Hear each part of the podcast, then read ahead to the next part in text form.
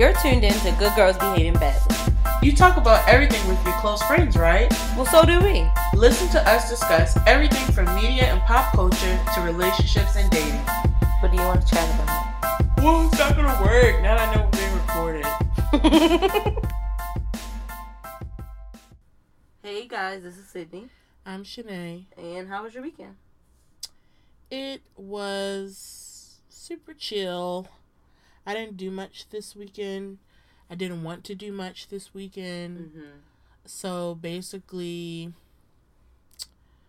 I just did laundry, watched TV, slept, finished a book. Oh, what book did you finish? I don't remember the name of it. It was some sort of kind of like a rom-com in a book. Mm. I like romance novels. I need to get back on my reading. I also like suspense novels. Mm-hmm. But the one I had, it was some sort of romance novel. Typically, I hate even saying this.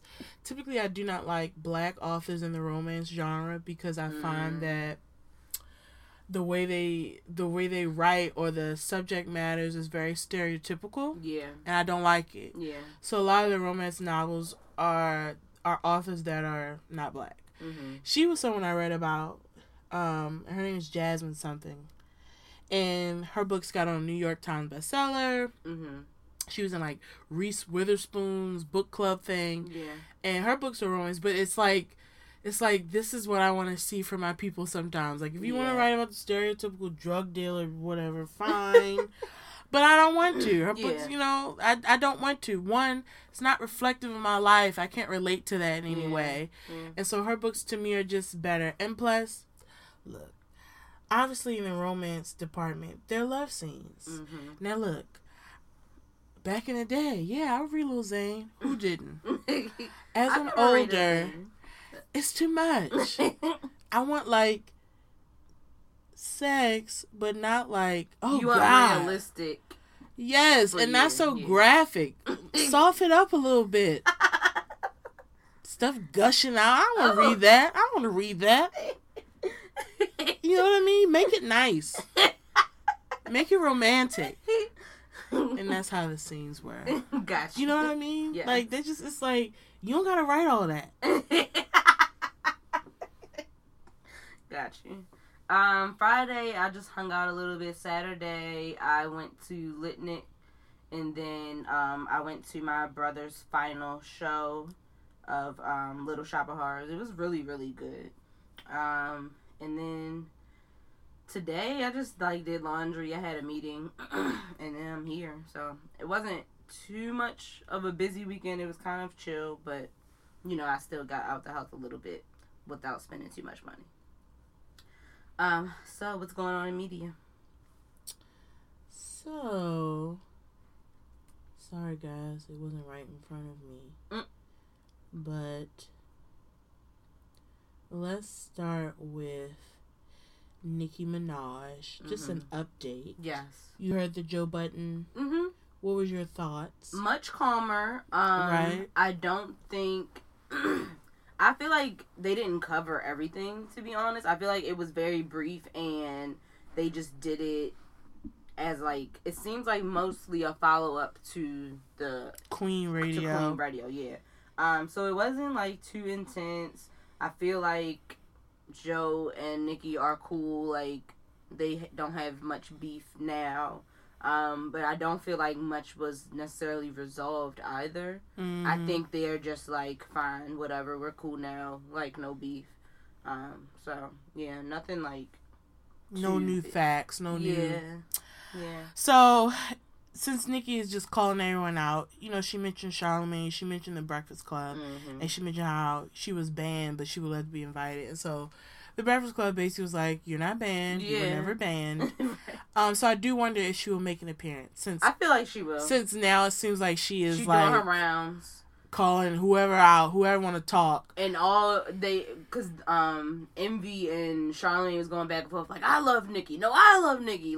Now they all just no, we love you, blah, blah. So I'm sure within the next week or so, she'll be on the Breakfast Club. And I definitely will be watching that one. Yeah, I watch it every day. So, yeah. And just speaking of the Breakfast Club, I saw a clip, and I do feel like sometimes they could do better with the questions they ask people. Mm-hmm. You saw the one where he said it was about Young Miami mm-hmm.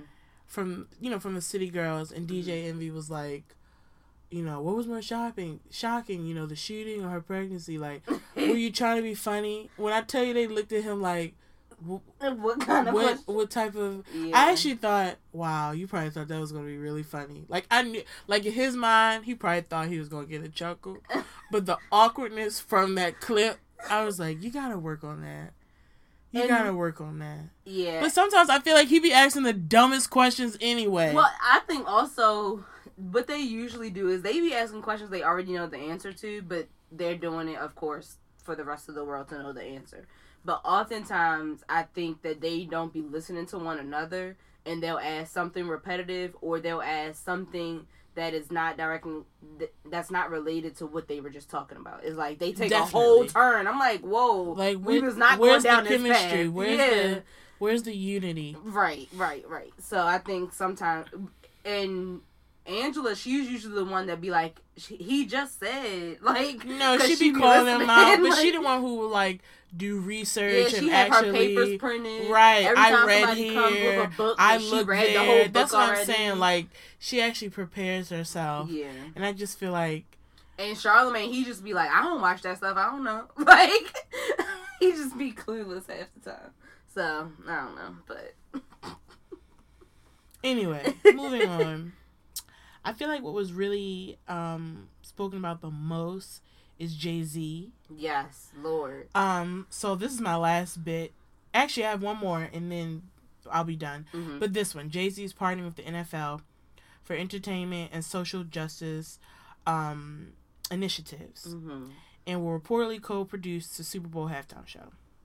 So obviously, I think that caught a lot of people off guard because he you know, he said no to them for the Super Bowl. Mm-hmm. There was, you know, stories saying he was telling other people in the industry to tell them no. Yeah. In support of, it seemed, of Colin Kaepernick. Mm-hmm. So when we hear this now, people are like, what?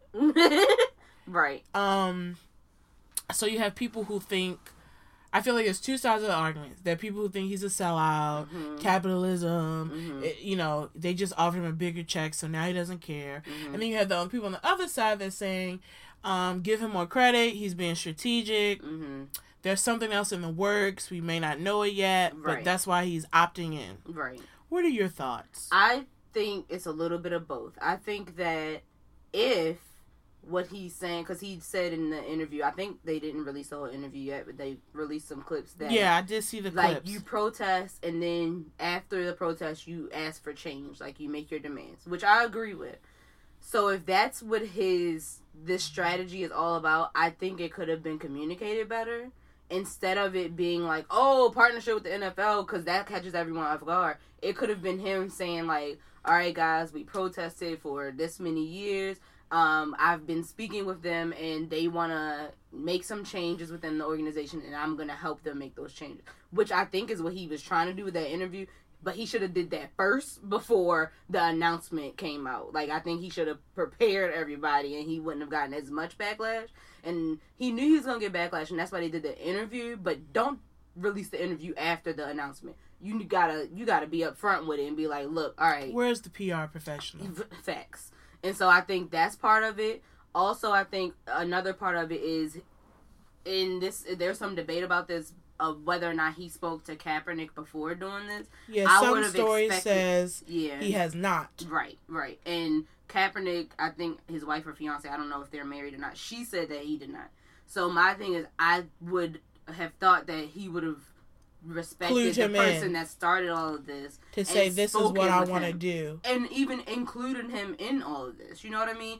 And if Kaepernick didn't want to be a part of it, then cool, but at least have a conversation with the man, because that was the catalyst to all of this even happening. Well, if his lady said it, then that's true. She ain't lying. Right. He didn't speak with him then. Right. So I think it's a couple of parts, and then yes, Jay-Z is a capitalist, period. Yes, he does want to make money. Now, is that to say that he's not going to make sure changes happen while he makes this money? Not necessarily, but yeah, he's not gonna do nothing that don't make money. Like, he's a businessman. Like, everybody knows that. It's Jay-Z.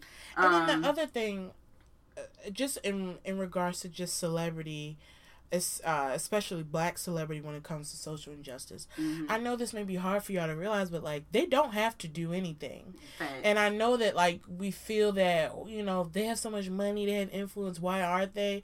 They don't have to. Right. And that's something, like, I know nobody really wants to, like, think about it like that, but, like, it's the truth. Mm-hmm. Just because you have a lot of money don't mean you have to give back. It's nice that you do, and I think it's wonderful that people do. And even I know sometimes when they do, it's just for a tax break. Like, it is. And I know that, once again, I feel like people get so attached to celebrity. Like, yes, he's a billionaire. Yes, he's not going to have all that money. He's not going to spend all that money his lifetime. That is true. Right. That still don't mean he got to give it away like free pancakes. Right. And I know that's tough for people to hear, but, like, he don't. And honestly, if you were in his position, I know would you? Right. Because we all sit and we think about what would we do if we had that much money, but we don't know. And I guarantee you for a fact, I don't believe most people would. I think people would give back. Yeah. The average person would give back. Mm-hmm. But I still think you would keep a lot more in your pot than you think. Absolutely. So. Absolutely. Yeah. I do. Yeah. Because and as many people... as I feel like people that are not necessarily wealthy like to say that they're socialists, but make them wealthy and see if they still socialists. Right. Most people won't be. They'll become capitalists because you get that amount of money and no, you don't want to hand it all out.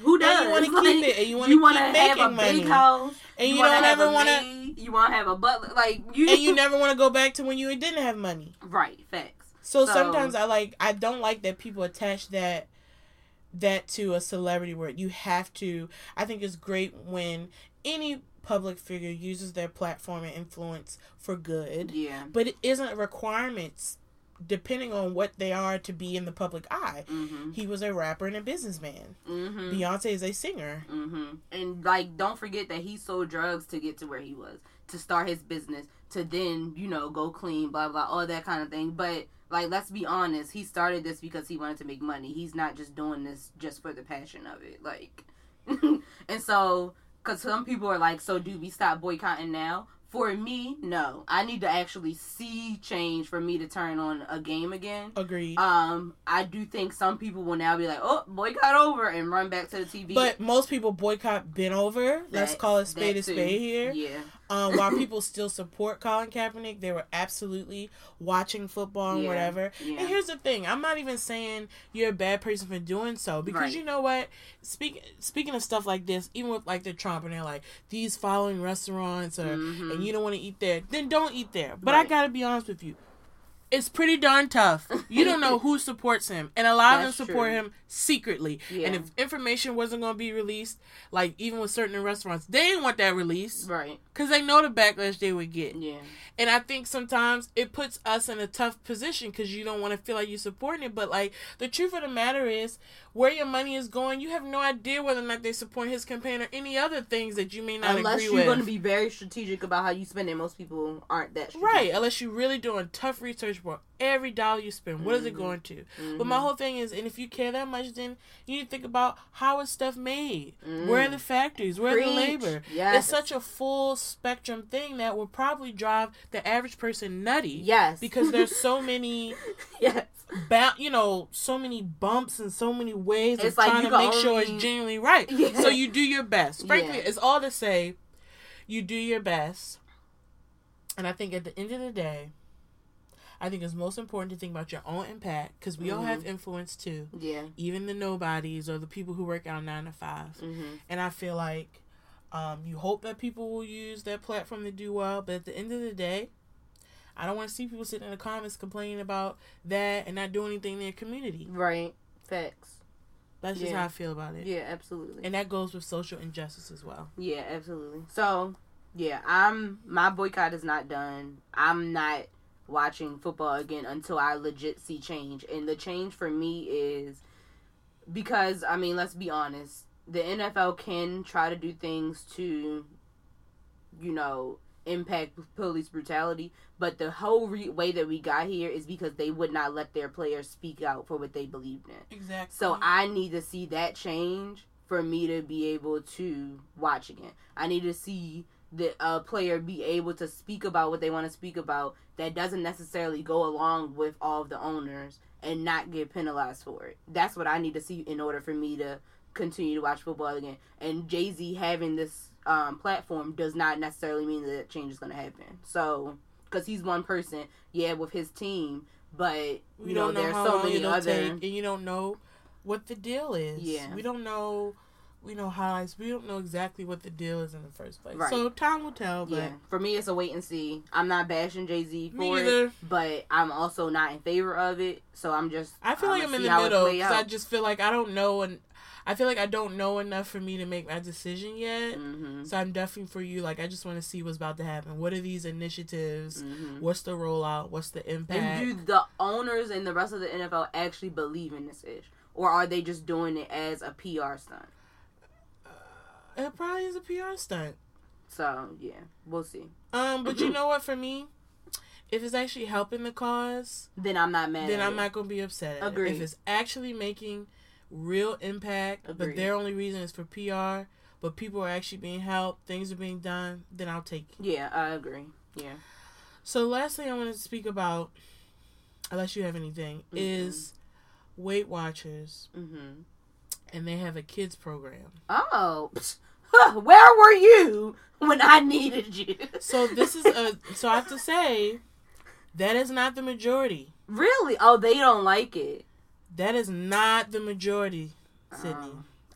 People are, the backlash. Really? No, Sydney, they don't like that. Oh wow, they don't like that. But childhood obesity is an issue. They don't like that.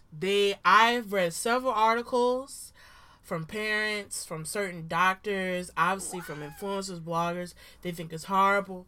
They don't think children should be on diets. Well, they're saying, and then I saw like a couple bloggers, like plus size bloggers, you know, speaking about the experience of being on a diet as a child, and some people spoke out of how being on a diet as a kid led to them having eating disorders, things like that. So the majority of people of the outpour that I have seen is negative. And so, okay, so I understand some of this as a person that was on diets as a child, but however, like at the same time, if we keeping it a buck, nobody should be on diets. Everybody should just have healthy lifestyles. But in America, where, you know, we mass produce food and where fast food is easy access and it's cheap, it's hard to not have to go on a diet at least once in your life. And that's the reality. And sometimes being on a diet is the catalyst to a lifestyle change. So if that's what kids need, then cool. Should they feel pressured to do so? No, absolutely not. But I'm not against a parent... If a kid asks to be on Weight Watchers, I'm not against that. If they're trying to change their lifestyle, I'm not against that at all. I think you do have to be very careful how you go about it. Maybe with some therapy in there too. But no, I don't necessarily think this is a bad thing. Well, I think a lot of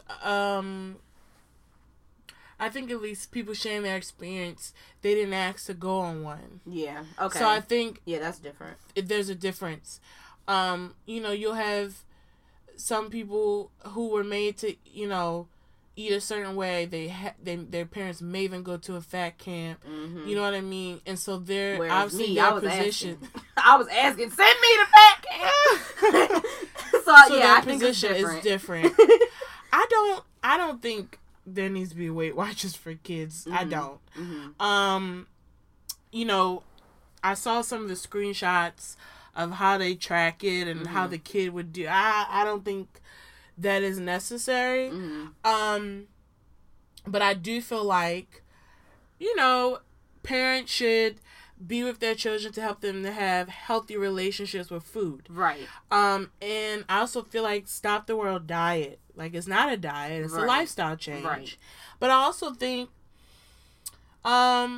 a lot of eating habits and the behaviors start in the home. Mm-hmm. And so I feel like when there's an issue, then the kid gets the brunt of the blame and stuff, but it's like, yeah, you bought the food, you put it on their plate, absolutely, you put it in their lives. Absolutely. And so what I really want, because yes, child obesity is a thing and it's something that should be addressed, but I want it to be addressed with the parents. Right.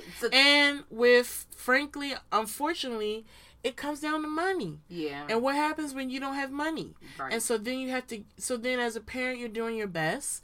And so you're giving them hamburger helper because you cannot afford spinach and fresh fruit and fresh whatever. So it's the sugary fruit cup and it's the canned peaches and it's the, you know what I mean? Yeah. So it's also access. It's an access problem. And I think it's relationships with food. Like for me, I was, and sometimes still am, I was an emotional eater. Yeah. And I didn't have someone being like, what's wrong? Instead of being like, instead of allowing me to eat the cookies. Yeah. Yeah. To be like, can you tell me what's wrong? And yeah, that's why. And I learning when you're hungry and when you're not. Yeah. I don't know. The thing is like, I don't know how deep this Weight Watchers app goes that. But to me, with another way to fight childhood obesity is to let kids have healthy relations with food. Food is for nourishment. Right. Yes, enjoy it, but it's for nourishment. Right. And to know that it's balanced. Yeah. It is okay to eat a cookie, but we don't need to eat 5 in one sitting. Right. We're going to have balance. Right. So I think that's something, and I don't know if the app is teaching that, but I think that's something that, frankly, should be taught in schools and your health classes and stuff like that. And I think that should be a part of the home. I think when it gets tricky and traumatizing for children is when their parents are calling them fat. When their parents are saying, that's enough, you eat too much. When your parent is even when your parent says, finish everything on your plate. That, even if you we don't waste food. Right, right. That's another way. Yeah. Or when your brother is skinnier and he can have, this was like on This Is Us. They had the sugar cereal and the mother was trying to give her fruit. So then she's a visible difference between the children. Yeah. Make everyone eat fruit. Yeah. Those are the ways I feel like really traumatized children and they have these weight issues their whole life because now there's something else involved. It's not just food. Right. And it's most often something bigger than that. It's something more. Yeah. So I still don't, I think like a kid eating and then like I just imagine like the kid is like entering what they eat. Well, see, that's what I don't know if the parent does it. I would hope that it was more so that the parents are using it as a tool to know how to prepare food for their children. I don't think the kid needs to be on the app putting in points. But the screenshots was showing. Yeah, okay. So I think it needs to be a tool that the parent uses because sometimes even the parents don't know what to feed kids, especially if they got a picky kid, you know? And so I think if a parent uses it as a tool to help them, like, know what portions are. And what the kid doesn't know that technically the kid's on Weight Watchers? I mean, you could tell them. I don't know how. I don't know because I ain't no parent. So I don't know if you need to tell them or not. I don't know. But I do know that a lot of times when you're overweight, whether or not you have issues with food or not, you probably need to be in therapy anyways as a kid. Like, because we had issues. And so it's just like help them along the path to say, okay, I know you may be feeling a certain type of way about that if they've communicated that with you. But what if they don't? What if a kid is overweight and they don't see nothing wrong with it? So now you're telling your kids something's wrong with you? No. If they're completely happy with how they are... Do you make them go on a diet? No. I'm not necessarily making them go on a diet, but everybody going to be eating healthy snacks. You know what I mean? No, but I'm saying, and we're not parents, so we don't know, but I'm saying if your child was overweight, and maybe the doctor said something to you like, you know... Right. Then Sydney I would make a change for the whole family. I would make a change for the whole family then. It wouldn't be a one kid kind of thing. The whole family, we would start eating fruit more. Or, you know, we would start, you know, I would just change small things about, like, maybe our snacks in the house. So that it's not this big obvious thing about one person in the house. It's everybody getting healthier. Because oftentimes, if the kid is eating something that's not healthy, the rest of y'all eating it too. So just that it's not showing on y'all that it's unhealthy. The rest of y'all could be just as unhealthy. It just may not show on you the same way that it shows on that one kid. Because we all got different metabolism. Agreed. So I think it just needs to be a household thing that everybody would change. That's how I would go about it without knowing because I ain't got no kids. I ain't got no family. But I would change it for we're fat, so we know what it's like. Yeah, I would change it for everybody in the house. Well, here's my thing. You know, when I have children, if my children end up being chunky, mm-hmm. They'll never think anything is wrong with being chunky. Right. I'll tell you that right now. Right. Yeah, I agree. That's for one. Mm-hmm. But I do want to try to have I want my children to have healthy relationships with food. Mm-hmm. Period. Right. Yeah. I just want my kids to have healthy relationships with food and know that food is for nourishment. Mm-hmm. Food is meant to be enjoyed. Mm-hmm. But when there's an issue, there are other ways that can comfort. Yeah. Mommy is here. Mm-hmm. We have other things that are helpful mm-hmm. when we're feeling down. Because I feel like for me, if they get my fat gene, it's out of emotional eating. Yeah. When I was sad, when I was feeling some type of way. Mm-hmm. Well, I also think that's kind of like, and this is kind of going on a tangent, but I've read things about like certain families, they're choosing not to necessarily celebrate stuff with food because a lot of our celebrations or happy moments are commemorated with food or like something gluttonous, and so they try to commemorate it instead with an experience because they just feel like that's a healthy habit for the entire family.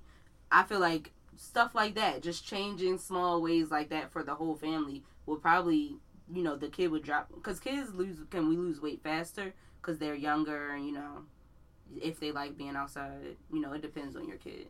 So I think it would just be best if it's a family wide thing.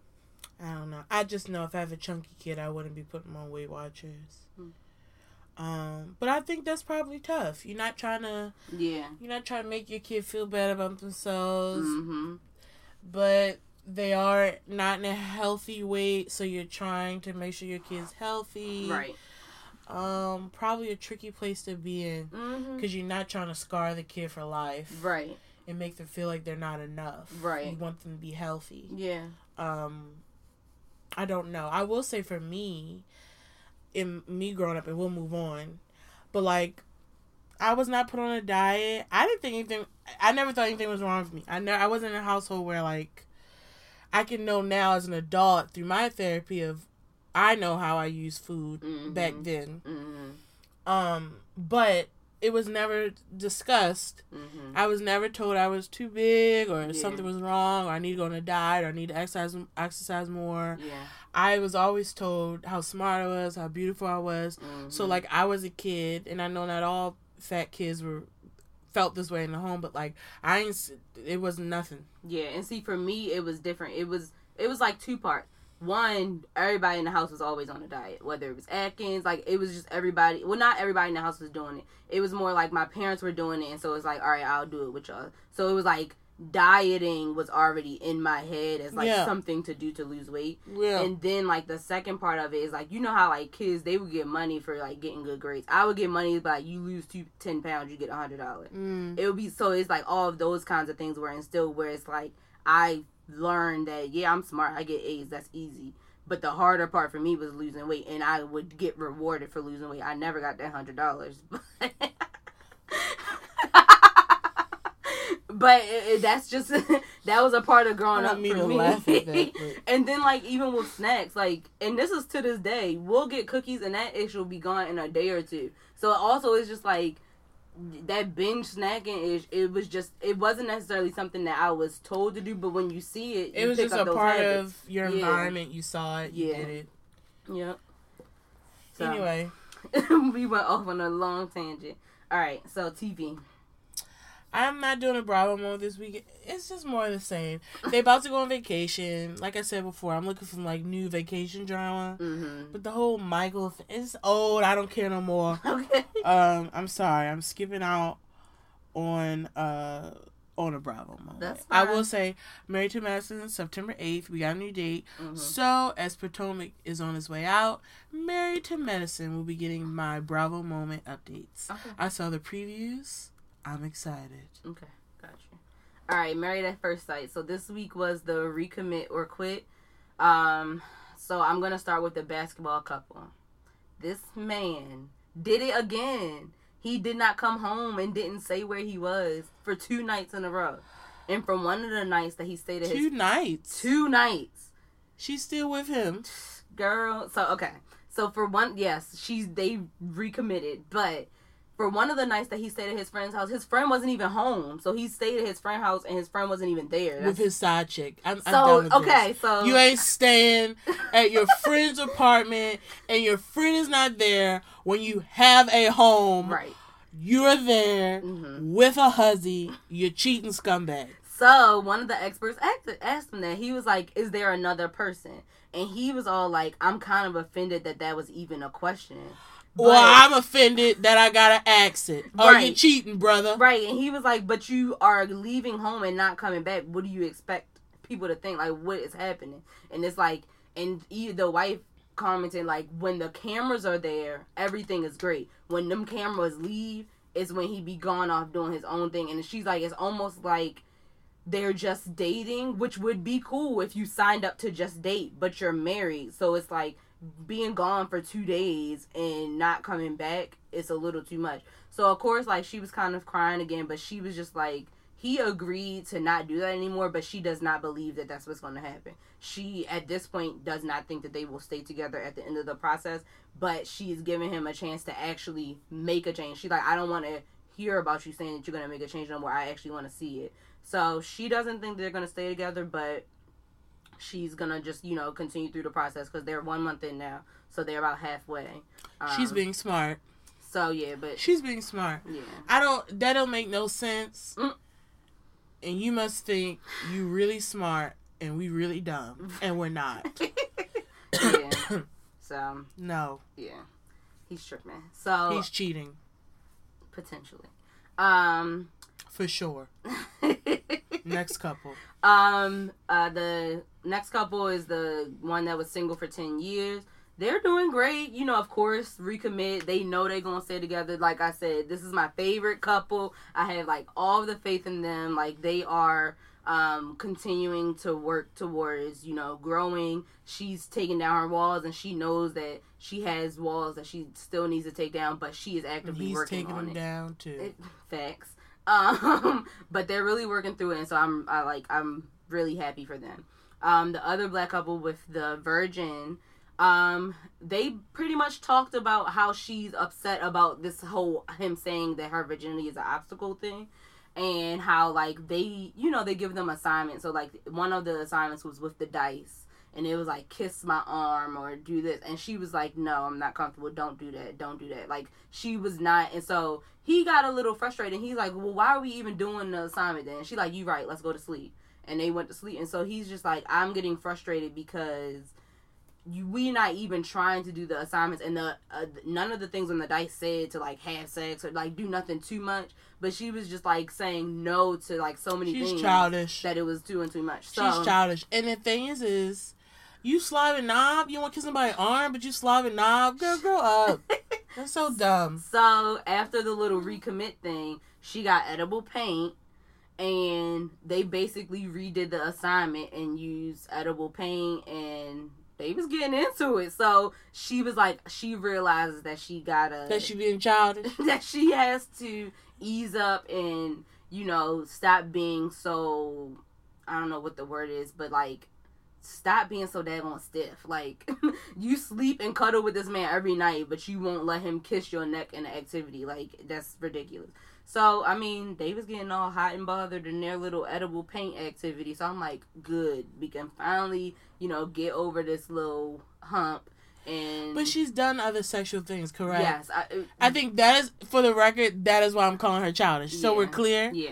Because I don't understand. Mm-hmm. If you're not comfortable with him in that way, then just say that. But don't act like you don't do stuff. And I feel like that's what's irritating. And I think that's what's bothering him, too. All you have to say is, I'm just not at that point with you yet. I really like you, but I'm not there yet. But to act like... You do nothing when you have. Because that's what his point is. He's like, I understand. He's like, I'm not trying to, like, jump into it. He ain't saying he about to stick it in you.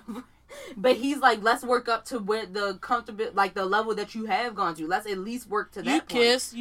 You tonguing someone down. Right. I'm just like, stop. I think that's why I've called her childish. I'm like, this is stupid. Yeah. If you're just not comfortable with him yet, you just say you're not comfortable with him yet. Right. But don't make it seem like you literally do nothing. And that it's a big problem that he says that's an obstacle. And it's a legit obstacle, though. You won't even touch his arm. That's weird. Right. Yeah. So they're working through it. Last couple is the daddy's girl, which If y'all recall, last episode he left with his cat to go back to his house. He did not come back until the recommit or quit meeting with all of the experts. They decided to recommit. And she was just being honest about how she feels when he says certain things to her. I still don't think they're going to make it. I think they know they're not going to make it, but I think they're just trying to stick it out through this process.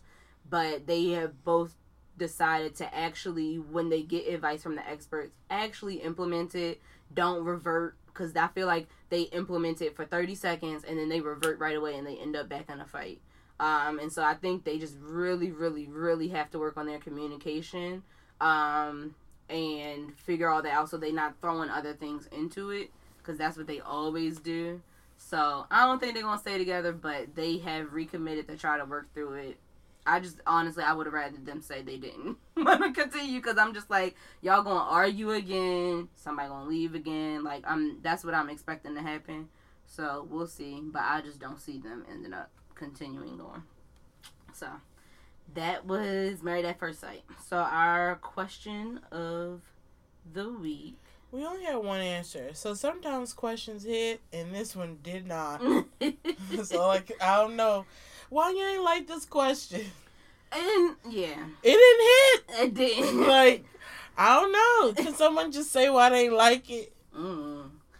Even on typical people, I'm just like, okay. I know. This one ain't hit. If you could know three stats about any person you looked at, what three stats would you want it to show? Ryan M. still answered, and he said income, credit score, and IQ. So what's your answer? I like his. Really? Okay. Instead of IQ, I don't know. I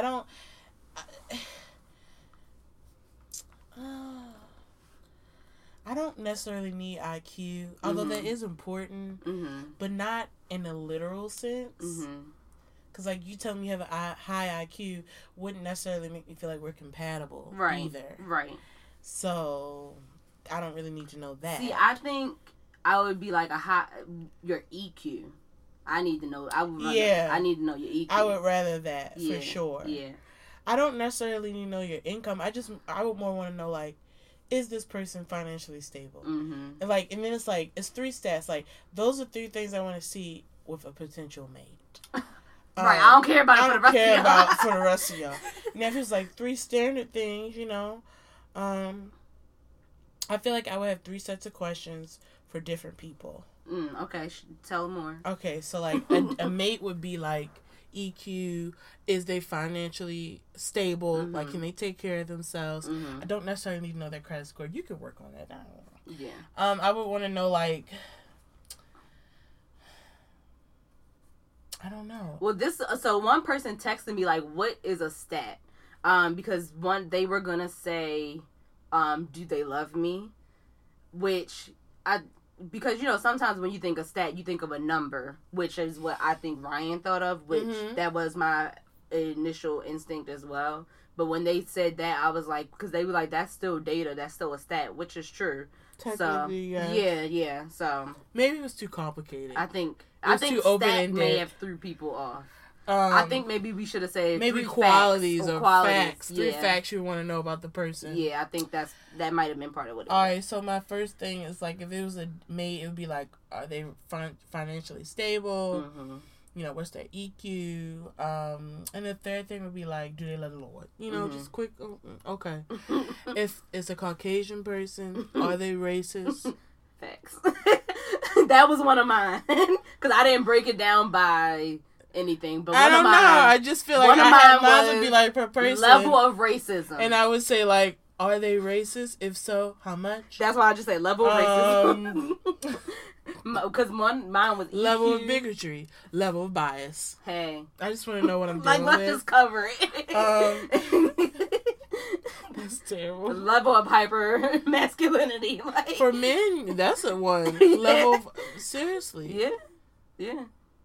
I feel like I would have stats for each type of person, because like, I feel like it depends on how I feel you'll be in my life, and that would depend on what I would want to know about you. Yeah. That's a quick fact. So I don't know. This question probably is too complicated because I don't know. Well, so I chose level of racism, EQ, and level of spirituality. Those are the three. I feel like I wouldn't mind knowing them about anyone. Yeah, I feel like if they were general enough that I would definitely want to know them about somebody I was potentially dating.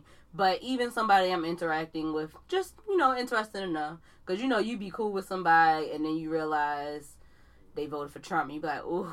So it's just... Republican! I'm just playing. Just, you know. It's okay. Because, I mean, people that voted for Trump still make the argument that they're not racist. So that's why I picked level of racism. But they not choosing these stats. Like, this is just based on what's in them. Because I really want to know what's in you. But you know what? For people who voted for Trump, I'm like, do you believe in Trump ideas or you believe in Republican Party? Because those are two different questions. I think a lot of them just believed in the Republican Party. And that's the problem with parties. Yeah, exactly. That's the problem with parties. That's why I don't believe in bipartisanship. And that's why I am not an either or. Yeah. I'm independent. Yeah. But that is why. Because people have party loyalty versus what's actually good and right for the country. Yeah. And that's what's my irritation with Republicans and Democrats. Because a lot of Republicans, especially white Republicans, voted for him even though they didn't agree with him because he's Republican. That's the problem with Democrats and Republicans. Yeah, agree. We got to get past this party loyalty and get down to what's the best that helps the most people. Mm-hmm. And that's most economically makes sense. Yep. That's how we need to be basing our decisions. I agree. And that's my political moment.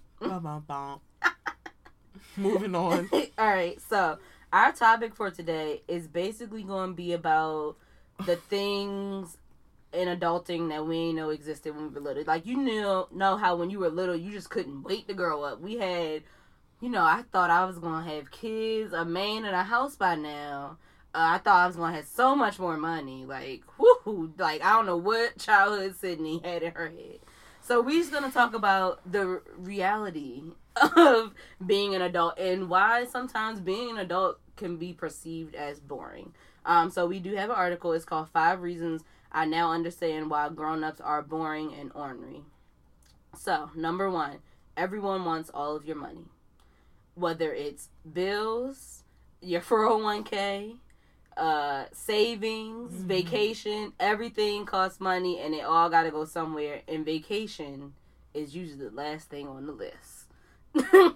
And so that's one thing about adulting. It's like you ain't realize how much everything costs and you had to pay for so much crap, and it's even more expensive these days. Yeah, our wages aren't growing at the same rate as stuff is. Yeah, so it's like a deficit. Yeah.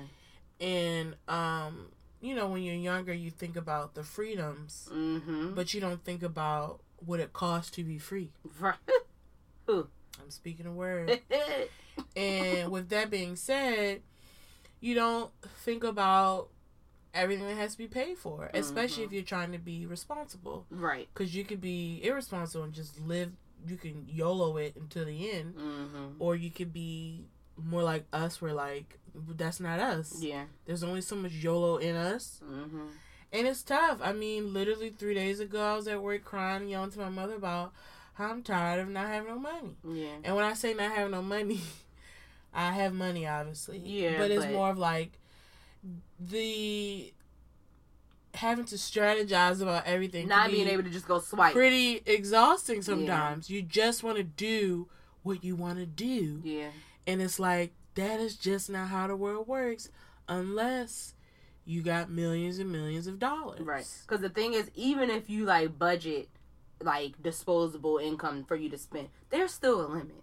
You know? And it's like, there still will be times where you spent all of your allowance, air quotes, for the week. And you be like, dang, I can't go out to eat again. It's just more of, like, you can't do it all, period. Yeah. You can't put in, you can't, depending on your salary. Yeah. So if y'all in a space where you can do it all, blessings to you. I hope to be there one day. Right. But for me, and I do make a decent salary. I'm not going to sit up here and act like I'm paid pennies. Technically, I am not. I'm not telling you how much I make. None of y'all business. But the point is, I do live comfortably, and even then, I can't do everything I want to do. Mm-hmm. Not when I'm trying to pay off the debt, have a 401k, have money in savings for emergencies and for other things. Right. And it just sucks to feel like you're always being driven by money. Like, whether or not it's driven to not spend or you making moves based on getting more money. Like, it just sucks to always feel like you have to. But in ways, it's like, it feels like that's what drives a lot of stuff. Which, I mean, we live in a capitalistic society, so. It does. And I feel like between that and people, and frankly, people of us all always aspiring for something else, I think also contributes to that. Yeah. I mean, for myself, I've said this before sometimes, I wish I was like a simple gal, like where I didn't desire to have certain things. I was more low-key, like, you know what I mean? I'm not, so like, I can enjoy the simple things, but, like, I want the other stuff, too. Right. And sometimes I wish I was more, like, simplistic, where I didn't, and here, I'm also a person who, like, I don't like cheap stuff, y'all. And let me tell you something. I try really hard. I go to the store. I go right to the sales rack. You feel me? I don't never like anything that's on sale. I try so hard. I even be talking like, oh, that's not bad. This not okay. I could wear it. No, I don't like it. You know what I do like? The top that's $56. That's bruh, not on sale. Why do shirts be so expensive? I don't understand. $56 for a top, and no, I don't buy it. But I'm mad because I don't like none of the tops that's $19.99. I don't like the shirts that's $12.99. I like the $56.99 shirt that's not on sale and the coupons don't work for it.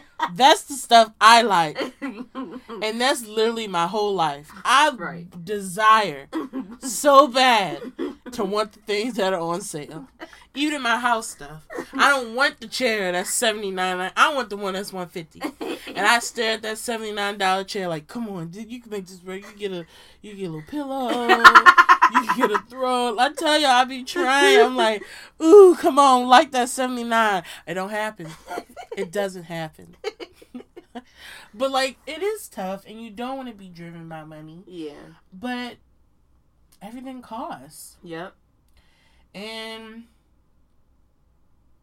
I think it's tough to not make your decisions based off of money because a lot of decisions, finances are involved. Where you vacation, where you even grocery shop. It's about money, unfortunately. And that doesn't mean you can't. And even as I talk about this, I'm very blessed and grateful to have what I do have. Yeah. And at the end of the day, I am able to take care of myself, and that's a blessing. So I want to be clear with the fact that I am very blessed, and I thank God every day.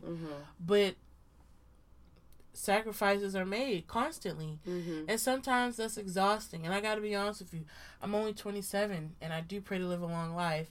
I now see why some adults are miserable. You know, when you were younger, you just didn't like, why is she so mad? I get it. I get why she's mad.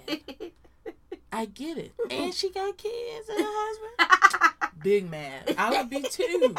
I'm single. I'm only responsible for myself, and I'm mad. Right. I got 2 kids and a husband. Big mad. I'm blessed, but still mad. Right. Mad as hell.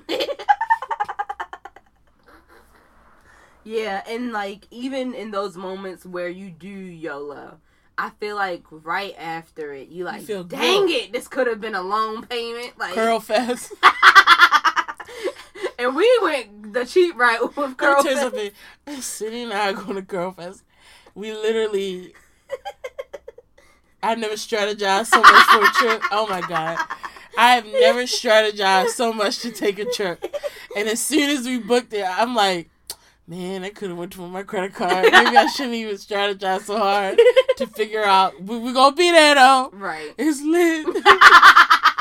It's lit, y'all. I feel like there's always like this balance of planning for the future while trying to enjoy the moment, and that's a hard balance. My God, it is. But you know what? Because my mom says this all the time. Like, yes, you're responsible and you keep your future in mind. But at the end of the day, it does not go when you go. Yeah, and you do have to live and living your life every day. going to work, coming home, going to work, coming home, and feeling like you can't experience anything, that's jokes aside, yeah. That is sucky. Yeah. And if you work hard, which I know a lot of us do, a lot of our listeners do, you do have to enjoy yourself. So sometimes I do YOLO. Mm-hmm. And sometimes I be like, man, I shouldn't have. And sometimes I don't give a damn. Sometimes I'm like, what's good? I enjoyed that. Yeah. And I don't feel no type of way because you know what? The bills ain't going nowhere. I'm not saying be completely irresponsible. Y'all won't be behind, but it's like. Sure don't. Long gonna be there, baby. What up? That's what's because, like, whatever. As y'all know, I'm trying to pay off these student loans. But sometimes I'll be like, you know what? No, I'm keeping my little extra payment this month. I want it. Like, I've done that. Sometimes it's like, you right. You sitting at minimum. And I'm okay with that. Because right. I want to go to Center Bistro and I want to enjoy myself. Because I deserve. And sometimes you have to do that. Yeah. I will say this.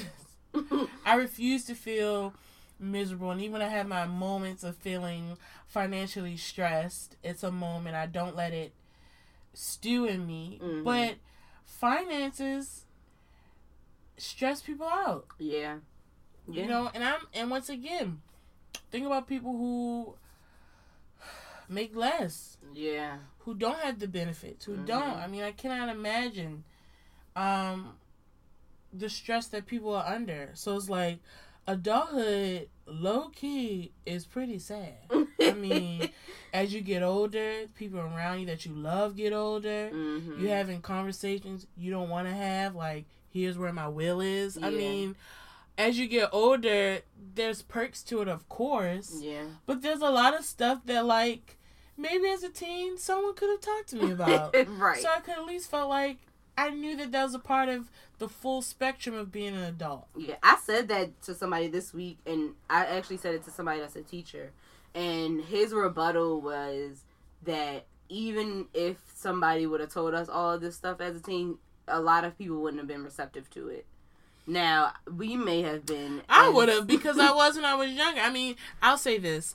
I have never, for myself, mm-hmm. I've never been like the type of kid, or even now as an adult, where someone older would tell me something, I'm like, whatever, no way. Mm-hmm. I listen. Mm-hmm. And when I was young and my mother started giving me finance advice, like, we're going to open up your bank account. I'm going to get you a credit card. I listened to everything, which is why I had a great credit score early. Yeah. I had money in my bank. So, like, I feel like, and I do feel like my mother did a decent job of somewhat warning me. Yeah. But I will say when I was younger, my mom will always tell me, because sometimes I would get worried.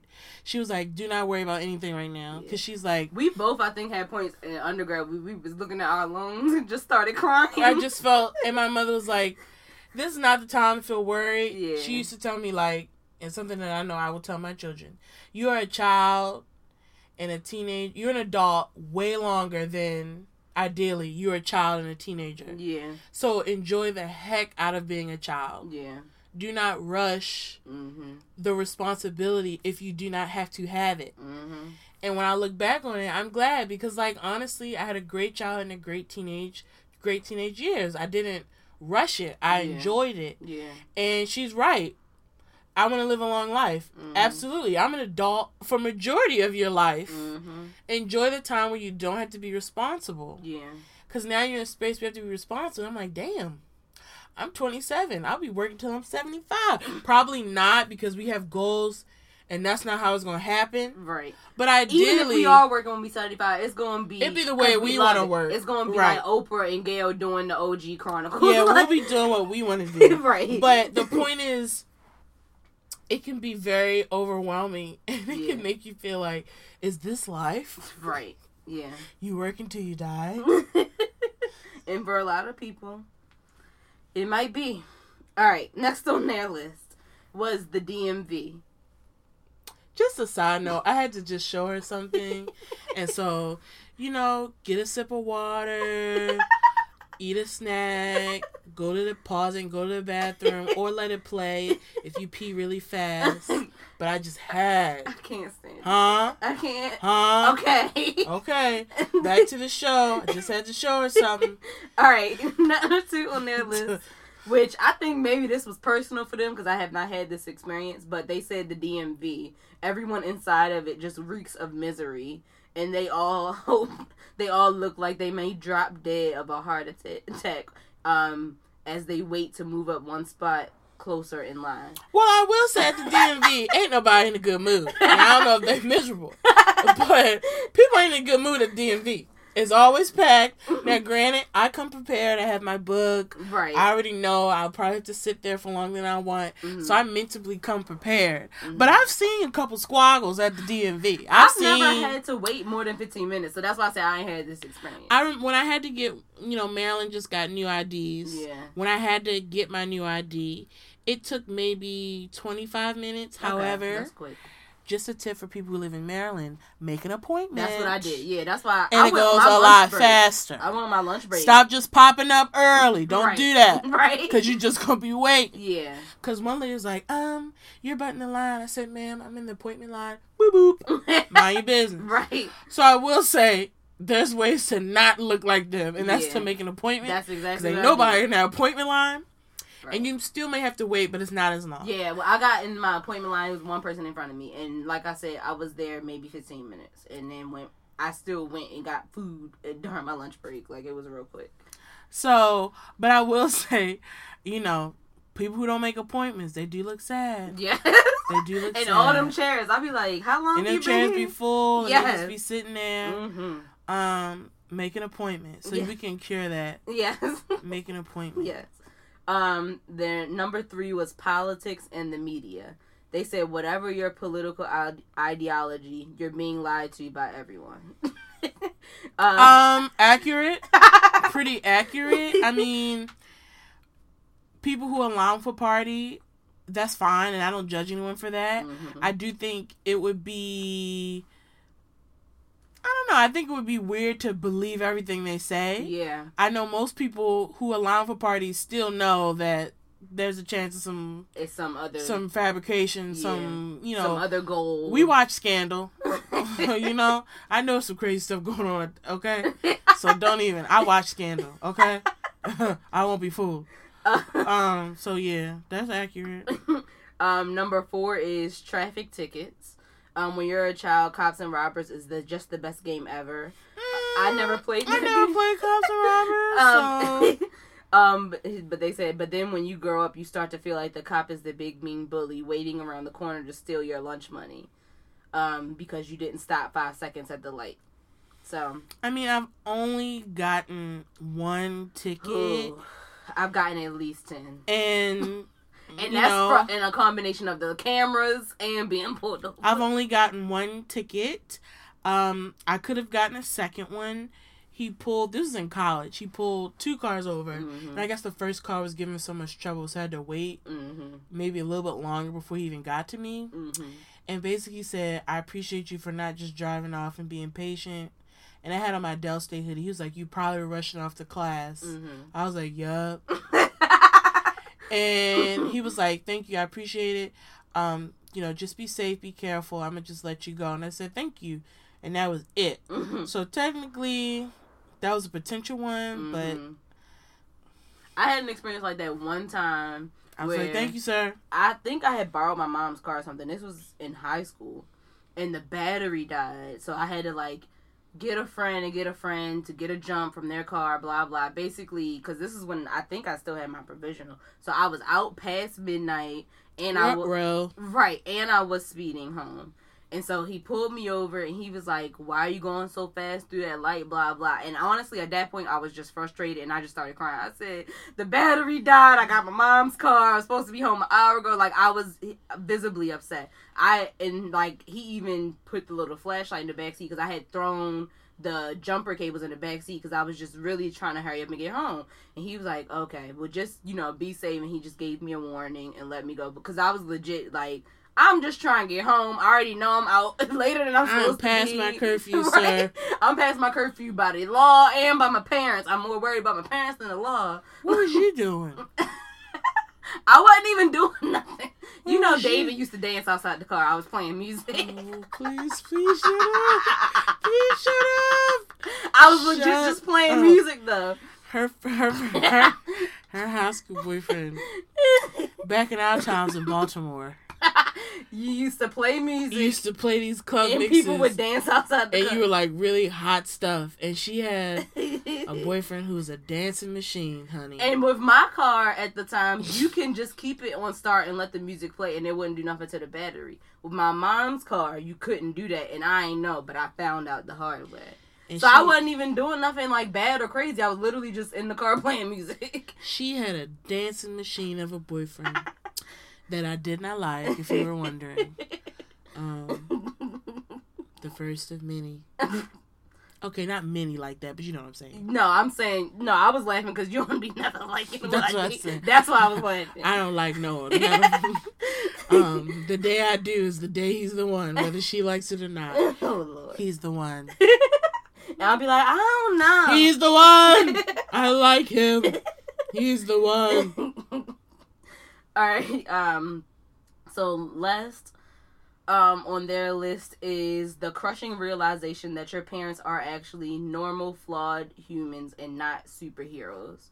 And then they just go on to say, like, as a kid, you felt like your parent could do anything and took care of everything. And then as you grow up, you realize, like, all the things that they actually did have to do to provide for you, and that, yeah, they're not perfect. They was figuring it out as they were raising us, and so just learning all of that as we get older is part of adulting. I agree, but I think for me, learning more of the background just made me have more of an appreciation and respect. Absolutely. I don't feel like I idolized where I felt like they could do no wrong, but I also feel like I had a very open relationship. Mm-hmm. So, like, we talked. Yeah. And that's even with, like, all my family. We were just a very open family. Like, we just talked. So, yeah. I'm very lucky to have, you know, parents, aunts, uncles, grandparents who would just speak to us and would be upfront. But I feel like anything I've learned as I've gotten older about any financial hardships or tough times or just them sacrificing things for me. Yeah. It just made me have more respect and, you know, admiration for them. Yeah. And, like, for me, I think it made me give them more grace, I guess. Because, like, you can be upset about, like, maybe certain things when you were younger. And then when you get older, you realize, like, okay, they was dealing with this. And so, yeah, it may have reflected in a way that may not have been positive. But also just, like, putting yourself in their shoes and understanding, like, okay, like, they was going through it too, so give them some grace because you might go through it later. Like, you know, like, you might have some of those similar experiences. So I definitely agree with that. Anything else that you think wasn't on this list that explains why adults may seem boring and miserable? Well, to be completely honest, I really think it comes down to, I think, because I felt like, this is a kind of a long way to say this, but as an adult, I feel like time goes by faster. I'm like, yeah, God, I feel like it goes by faster. But I think it's because it's such a routine to, one, maintain your finances and to maintain where you are. You go to work, you go home. Because, like, even I'll see people who are like, man, this summer I just worked. Blah, blah. That's all our summers from now on. The times where we were out gallivanting during the summer, it won't be that way anymore. Unless you a teacher. But still then, like, you're still, a lot of teachers I know got another job during the summer just to stack more money. Yeah. So I think sometimes this thought of, like, I think there needs to be a level of acceptance. Yeah. Of the fact that, like, life as an adult is different. And it doesn't have semesters. We don't. And you don't necessarily have breaks, unfortunately. Right. But also, it's tough, but it doesn't have to be miserable, right? Yeah. For me, that's how I feel. Yeah. I definitely have moments where I feel overwhelmed and stressed, but I refuse to be a miserable, boring adult. Yeah. That's what my take from it. I've seen it, and I'm in the start of mine, and I don't want that to be my story. Yeah. And so there are times that, yes, we will have to make sacrifices, and I will have to make uncomfortable decisions, and that will happen for me.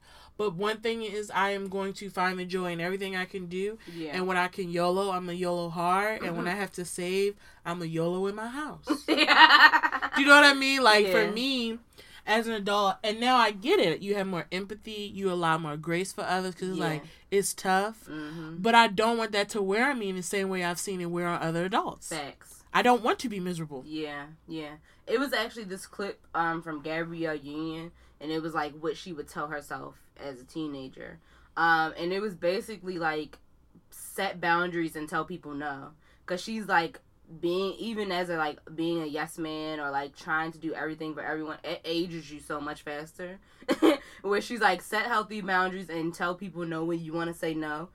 That's how you know, look young forever, because what's on the inside reflects on the outside. And so I do think that's part of not being a miserable adult and enjoying the moments and taking a vacation if you can at least once a year, even a staycation, like just doing something that you can look forward to, because I do be looking forward to them long weekends or whatever, but also something that makes you feel good, even something that you can be proud of. Like, challenge yourself, do those things outside of work so that, or get a hobby, something so that it is not such a, all I do is go to work, go home, go to work, go home, because that can get to be such a boring life. Like, especially like, I get up at 5, work for myself, go to work, go to the gym, then go home. That's my routine Monday through Thursday. So on the weekends, yes, I just want to lay in the bed till noon some days, and yes, I do it, because on the week I don't have the time to do that, and that's the life I've chosen for myself. But that's also why on the weekends it's like, yeah, I might want to get drunk or something. Like, I want to do those things because I don't have time to do that during the week, and I don't have time to binge watch a show during the week. So, yes, on the weekends is when I do it. Like, that's just how you have to make yourself happy. I agree. And I feel like adulthood is challenging. Yeah. And I definitely think we've all had breakdowns of just like, yo, is this is life. This is, but I feel like you should experience it. Being mindful doesn't mean you shut those feelings off. So when you have those moments, allow yourself to have that moment, so it will pass. Yes, yeah. Don't hold on to it. Don't live in that moment. If you feeling tight right now, let yourself be upset in that moment so it can get out and you can move on, so that you can enjoy things. Mm-hmm. Like I said, 3 days ago, I was crying. I'm fine now. Yeah. But I let myself just have that moment where I just felt like it's too much. Yeah. And I'm sure I'll have those moments again, but they don't define your life as an adult. Yeah. Like, I ain't saying it's going to get easier, but you gotta enjoy. I feel like you try to make your best way to cope and to manage. Yeah. I don't want to live my life feeling so much pressure all the time. And I don't. And I know people who do, and you can see it. You can see it in their face, their bags. You can just see it. And I don't want to live that way. I'm sorry. And even as my future, you know, I want kids and stuff one day, and I will still take care of myself. I just don't want to lose myself in the definition and the responsibility of adulthood. I will not do that. Yeah. I was listening to this podcast, and it was a couple, they have 2 kids, and, like, they've set it up so that, like, they each have 1 day a week to themselves, basically. So, like, Thursday is, I think, the husband's day. So it's like, he can go out after work, drink, you know, do whatever. Don't worry about having to come home. Do you? And then, like, Saturday is her day, and so he takes the kids, whatever, and she goes out, does whatever she wants all day. So then it's like, you do get that kind of break from, I guess, responsibility, at least once a week, especially when you have kids. I think it's like just important to build those things in regularly, and I think it's kind of cool that they've been able to build it in that regularly, like once a week for each of them, because everybody can't, you know, do that. So I just think it's important to also not like let a whole year go by and be like, dang, I didn't enjoy nothing about this year. Make sure you enjoy something. Like, it could be small, like having the pool in the backyard and drinking wine while laying in the pool. Shut up. I enjoyed that. I want to do that one more time for some or twice. Shoot, but that pool is in my basement. You want to drag it back outside? Yes, at least once. Fine. That thing is in a big old trash bag. I couldn't even get it back in a box. I bought a kiddie pool for Sydney and I, just so people are clear, so that we can sit in and drink wine and listen to music. It's the little things. It cost me $40-something on Amazon. It was a nice size pool. It's the little things. Yeah, and I enjoyed it thoroughly. Like, because we all trying to live our best lives and not spend money. Hit up Groupon. You know, they be having the trips. Yes. Because we still need to experience life. Yeah. We still need to... experience the world. Experience just joy and not always the stresses of life. Yeah. And so, you know, you do what you can. I think that's all anyone should do is do your best. And we're not going to be miserable, boring adults. You're right. Even though lately I have been a little boring. Because I don't be doing nothing. But I've been tired. Right. Past few weeks I've been very tired. So technically I'm not boring. I'm doing what I want. Right. Yeah. That's all. And I plan on being boring for the rest of the month. Well, we got less than 2 weeks left, so... I plan on being boring. And here's the thing, because everyone don't have PTO, so you have to determine how you want to use it. Yeah. But, the end of this month, I'm taking a few days off. Am I going away? No. Right. But I have it, and I'm deciding to take a few days for myself. And if you can do that, you should. You don't always need to have a reason to take off. Take a mental health day. And guess what? Mental health days technically is a sick day. Yeah. So if you got sick leave, take a day. And oftentimes, I think sprinkling in those mental health days may be better than like waiting all year to go on a week-long vacation. I agree. Because you need if those in between. If you have the flexibility with your job to do so, I think quarterly minimum, take at least one day, a random day, where you don't have nothing to do. I don't mean take a day off and go get an oil change and go to your doctor's appointment. I mean take a day off, sleep in, wake up, eat what you want, do what you want, and rest. I do that every now and then when I just need it, and I love it. My phone is on silent. And I'm literally doing what I want. Right. And that could be reading. That could be sleeping. That could be watching TV. It could be eating cereal. I'm minding my business. And I think sometimes you need a break. And I don't think you should feel bad about it, especially parents. I'm not a parent. Right. But I know that there's this, you know, there's guilt. Yeah. And I don't think you should feel guilty. Right. I think being a good parent also means taking care of yourself. Absolutely. And calling your mom and say, can you watch your grandchild so you have an evening or afternoon? I don't think you should feel bad about that. Yeah, I agree. I agree. So, guys, if you have any other reasons why, you know, you felt like adulting is a little bit more boring than you thought it was when you were younger, let us know. Or let us know if you have any thoughts about our reasoning. And as always, you know, pay attention to our Instagram throughout the week for the content that we share. Check out the website, of course. Go read some old blogs. Email us if you have any topic suggestions or question suggestions, since y'all be wanting to answer questions. goodgirlsbehavingbadly@gmail.com. And as always, this is Good Girls Behaving Badly, bringing you the good and the bad of every week.